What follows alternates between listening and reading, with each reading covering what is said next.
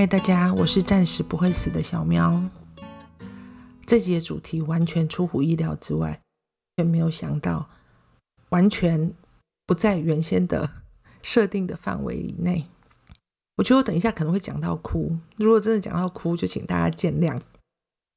虽然我希望我在查资料的时候，把该哭的都已经哭完了。好，这这集来讲我爸爸。我爸从退休以后。就一直维持了一个非常健康的生活模式，就是他每天都去爬山，哦，吃清淡健康的饮食，早睡早起。他一直信念就是他要维持身体的健康，然后做个不要给子女添麻烦的退休老人。那我觉得他这点，他真的就是非常努力的在执行。这样，唯一的问题就是他为了省钱，就没有维持。就是我觉得他年纪很大了，应该要有基本的健康检查，但是基本上他都没有怎么在做这件事情。所以在几个礼拜之前，他打电话给我说他血压变得非常的低，我就觉得很怪，我就跟他说你要去检查。好，这时候他都还没有行动。然后到上个礼拜，他打电话来说他体重很奇怪，就无缘无故变得很低，但是他食欲什么都没有改变。我说不对，任何人体重莫名其妙变低，一定就是有很大的问题，就是请你一定要去检查。好，他这次听下去了，所以他就约了呃先前我妈妈的主治医师，肝胆肠胃科主治医师，然后他就去去检查，这礼拜四去检查这样。然后他去检查的时候，医生说呃比胃癌不严重一点点。然后我就想说这是什么意思？然后我就问一下一个医生朋友，然后他就说。可能是癌前病变吧，然后查一下癌前病变，嗯，还不错，就是好像感觉是非常早提早发现，然后之后只要好好的追踪，应该就是没有事这样。但是没想到我弟弟传传讯息来，然后他就跟我说是 GST，然后就查是什么胃肠道肌脂瘤，这真的是我第一次听到这个恶性肿瘤的名字，就是它的部发，它它发作的部位是在那个。呃，消胃肠等消化食道等消化系系统没有错，但是它跟胃癌是不一样的类型，然后基本上是基因突变的结果。然后呃，细节我就不讲了。这样，我真的查资料的时候，真的心边查边哭，心都沉下去了。就他整个都在说，哦，治疗效果很差，愈后很差，大概预期寿命寿命看起来就是都是不到一年呐。然后手术复手术以后复发率很高啊，预期存活率很低呀，五年。存活率很低呀，化疗无效啊，标靶效物效果有限啊，等等等等，没有一样是好事。然后加上我我我爸跟我说，就是医生跟他说，呃，跟比胃癌不严重一点。我心里想说，这明明看起来就比胃胃癌严重啊，到底在说什么？然后我就想说，医生到底有没有跟他说实话？我真的很担心，如果说医生走一个就是，呃，先不要让病人觉得打击。大的路线的话，那我们到底要怎么样跟他讨论这件事情？好，结果我我而且我觉得那整个整个查资料的过程就是非常非常的慌张。就我自己那时候，呃，我在第一集的时候有说过，就是我自己生病，然后我坐在个挂号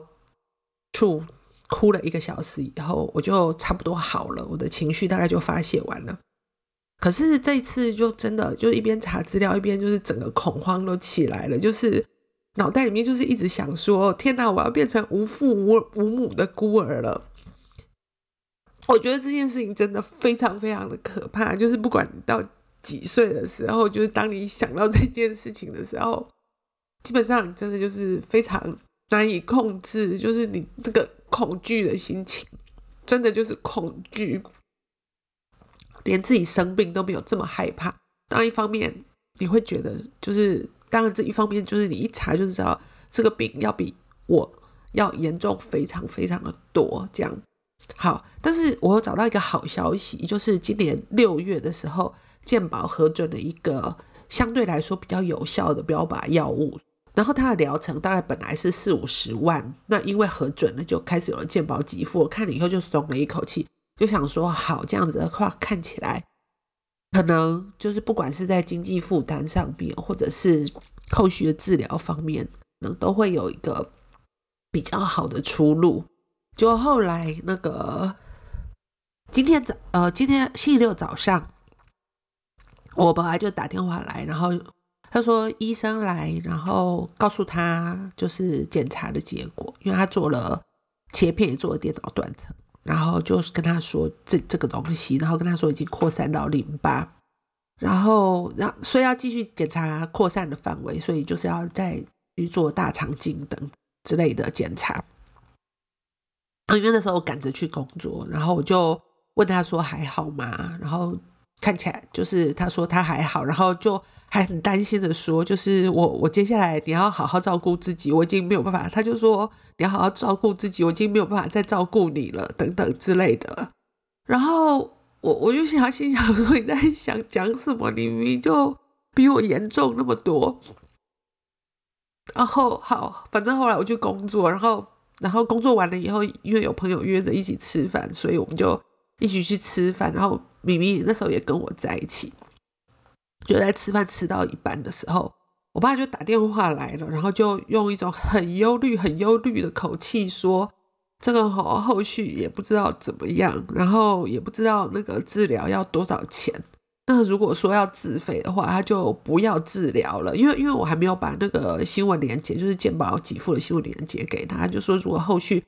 要自费啊，就不要治疗了这样子。然后我就赶快跟他说：你不要担心钱的问题，我们都我们。”我现在还负担得了，然后我跟他说健保有给付，然后所以这这方面就是他可以安心，然后他就松了一口气。然后我就跟他说，就是不管他做什么决定，我们都会我都会支持他。然后因为后续的治疗其实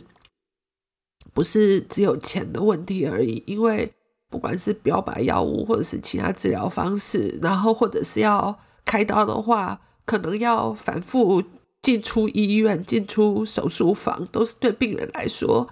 都是一个非常非常痛苦的事情。受苦的其实是病人本人，家属的苦其实只是就是你的他这样子痛痛苦，你没有办法帮他做任何的事情。我我觉得我那时候我不太能够听他说什么，所以我就跟他说，他不管。做什么决定我都支持的时候，其实我也觉得很害怕，因为他真的太担心给子女添麻烦这件事情。但是其实他也不是负担不起，他自己是有退休金可以负担这件事情的。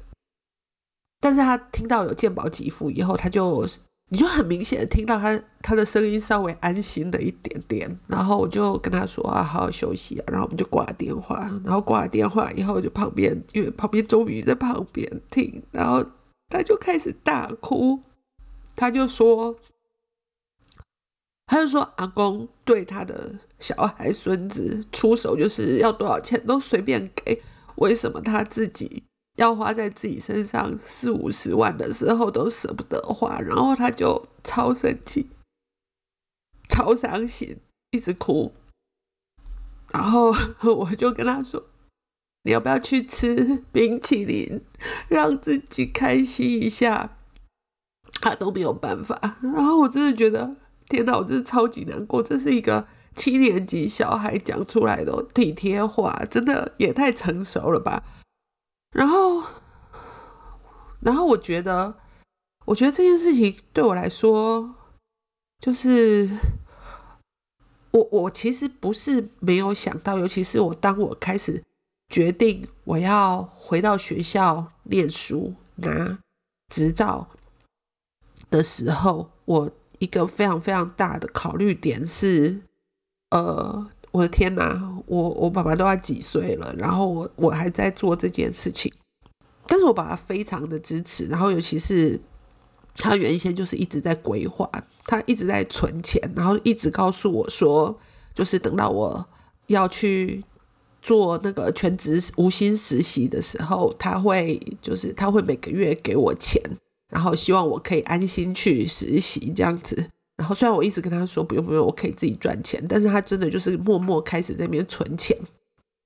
我其实也不会觉得很费，老实说，因为这就是规定。然后我不是，我是经过深思熟虑做这件事情。然后我也不是就是一个不负责任的决定。但是我就觉得，就是一一个爸爸到底要为他的小孩到底做到什么样子的程度这样，然后或者是就是他的小孩出任何状况啊，他可能都会有。都会想要出手，或者是想要去解决。我觉得这个时候反而就是当他生病这个事实摆在眼前的时候，那个死亡的恐惧很大的时候，你就会开始想到，就是其实在我在我开始决定要那个开始决定要念书的时候，我就跟好朋友就开始有一个每个月许愿的活动。就是我们会各自许愿，然后交换彼此，就是在新月的时候许愿，然后交换彼此的愿望，看看，然后互相看对方到底做了哪些，这样，然后或者是期待什么事情。我就有许了一个愿望，就是我希望我可以让我自己的状况好到，就是不管是经济状况或者是学业状况好到，可以让他在八十岁的时候。因为他七十岁的时候，我还很穷，我没有办法帮他办，就是邀请所有的亲戚一起来吃饭的大寿。但是在他八十岁的时候，我希望我可以帮他办一个大寿，然后把它写在我的希望清单里面。然后我就，我其实写下来的时候，其实内心就有点害怕，然后心想说：拜托拜托，没有很久，他八十岁没有很久，拜托一定要让我做到这样子。但你要现在才差两年，老实说，我真的超害怕的。然后我就心想说：“天哪，我不要等 八十岁，管他几岁，我就要给他做下去了。”如果他真的，但是我我不想要用这种如果，因为我觉得这种如果是很可怕的事情。就是我在想，就是家人的爱到底是什么？然后我我们这么害怕那个，我们这么害怕家人离开。到底是害怕没有他的生活，或者是害怕害怕他他走？我我不知道该怎么说哎，就是他要离开世界这件事情，活在这个世界到底要用什么样子的样貌活着？如果他为了你期待他活着而非常非常非常努力的话，老实说，就是看别人的例子的时候，都会非常理智冷静，就是。你你会很清楚的知道，说从现在开始，以下做的都是过度医疗了。我们只是在延长他在这个社这个世界的的日子，但是这些日子其实是毫无品质可言的。然后在这个病人离开世界的时候，其实家人会瞬间失去。一个很强大的生活目标，或者是失去一个连接，因为仿佛就是这是状况比较好的哦。有些家庭就是因为有病人，所以你没有办法负担，所以最后整个就是反目啊，分分崩离析啊。但是在我们家，就是妈妈生病的例子，就是让我看到，就是当妈妈去世的时候，有很长一段时间，就是我们到我们不知道那个目标到底接下来到底是要做什么，就是仿佛为了妈妈。要活下来这件事情，大家一起努力了这么久，然后最后妈妈走了，好，然后那接下来是什么呢？其实是一个非常需要调试的事情。那这种关系的改变，到底到底对我，我觉得是一件恐怖的事情。那曾经有过一次，然后那个失去的感觉很严重，然后甚至到一直到现在，我都。没有觉得，就是我已经完全的想到妈妈去世这件事情是不会伤心的。我觉得这些仿佛是我们对家人的爱，但是其实不是，是我们期待有一个叫做妈妈、叫做爸爸的人在我们的生命里面，然后他就是从小到大就是一个一直在那边。稳定你的力量，然后不管你在你长大的过程，或者是你甚至长大以后，你跟他吵多少架，然后彼此会讲多么难听的话，很有可能就是你其实已经非常习惯，就是你你你不管怎么样，你就是有一个负的对象，然后就是你你不愿意他离开这个世界，你害怕的是你自己失去这个依附对象，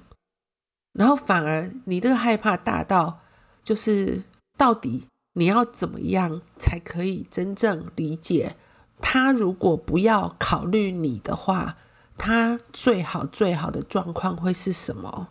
因为他绝对不会不考虑你，这是最困难的地方。所以，所以我觉得很害怕，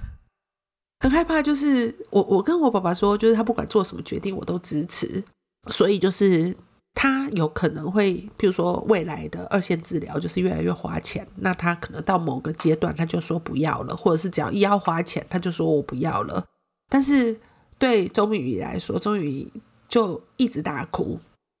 那时候。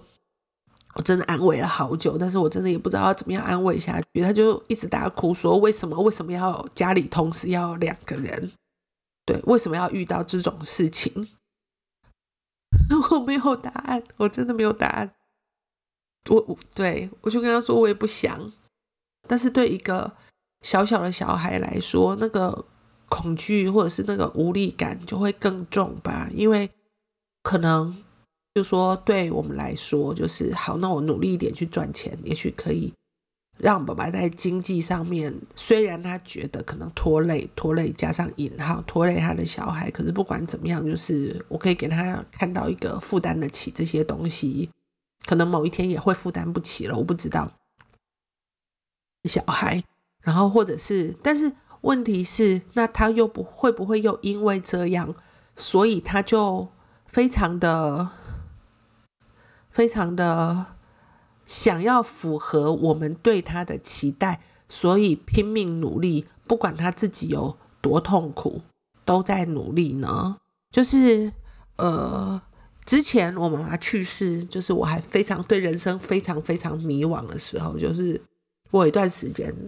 会一直去算命，然后去看前世今生，然后就我看到的。一个就是看前世今生的那个的的灵媒，然后他他是他他蛮神奇，就是他就他他只要你写他的叫要你写你自己的名字给他看，然后他就开始讲，就是你现你这一世发生的事情，而且非常多就讲对了，然后说你的前世怎样怎样等等的之类，然后后来他就讲到我爸爸，他就说你爸爸几乎每一世。都是战士，都是 fighter，就是他会为了他的目标，就是非常不顾一切的努力下去。他任何事情只要没有做到，他就是会认为是他的失败。所以我真的超级害怕，就是好，如果他的 fighter 性格在这个时候发作的话怎么办？因为消化系统的恶性肿瘤就是这样，它就是一个整个过程都是非常非常痛苦，然后那个痛苦。我真的想到就是会非常非常害怕，因为没有人可以替你承受。这真的不是就是，譬如说像我现在，我就觉得哦，副作用可以忍耐啊。那我虽然很不舒服，就睡一睡啊，抱怨抱怨啊，然后叫钟敏敏忍耐我，就是废物一段时间啊，就是可以可以可以撑得过去，可以接受得了的事情了。一方面，我现在。就是是一个非常前面的阶段，然后二方面就是这个癌种现在的特性就是这样子，可是爸爸的就完全不是这样。那他我到底要怎么样可以判断？他自己要怎么样可以判断？或者是我根本没有办法帮他决定，就是怎么样才是一个努力过度？就是我不希望他努力过度。我觉得这是一个非常完全无组织，然后非常非常害怕，然后的当下的一个记录。非常的恐怖，我觉得，我我觉得尤其是牵涉到，就是我们现在距离他很远，就是他在台北，我们在华联，然后那个时空距离、时间空间，然后我们我们可能没有办法很容易的，就是见到彼此这件事情，会更凸显了。如果时间很短的话，那到底要怎么样的相处才是？才是没有遗憾的相处，或者是不管怎么样，我们就是就这这个世界上不会有没有遗憾的事情，每一件事情一定都会一定都会有一点点遗憾等等。对，好，总之现在进行时，我没有办法为这件事情下任何的总结，因为他的治疗方式也还没确定，那他的扩散程度也还没有确定。然后他就一直说，就是我一直维持健康的生活。我就说我知道，我知道这个癌症就是这样，它就是一个完全没有迹象，然后你发现的时候就是已经非常非常的晚期。我觉得真的整个那个保健的，就是人对于人应该要负起对健康的责任，这样这种这种这种说法，真的就是会让生病的人就会开始一直不停的检视自己，说我到底哪些事情做错了，才会导致我生了这种病，这样子的。我觉得，我觉得真的非常非常困难。好，以上乱七八糟的整件事情，呃，完整叙述。我很怕等到爸爸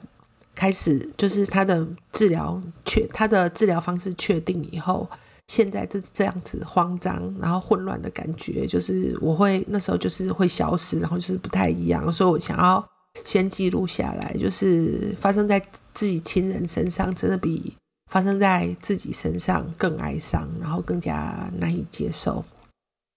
好，我是小苗，我们下次见。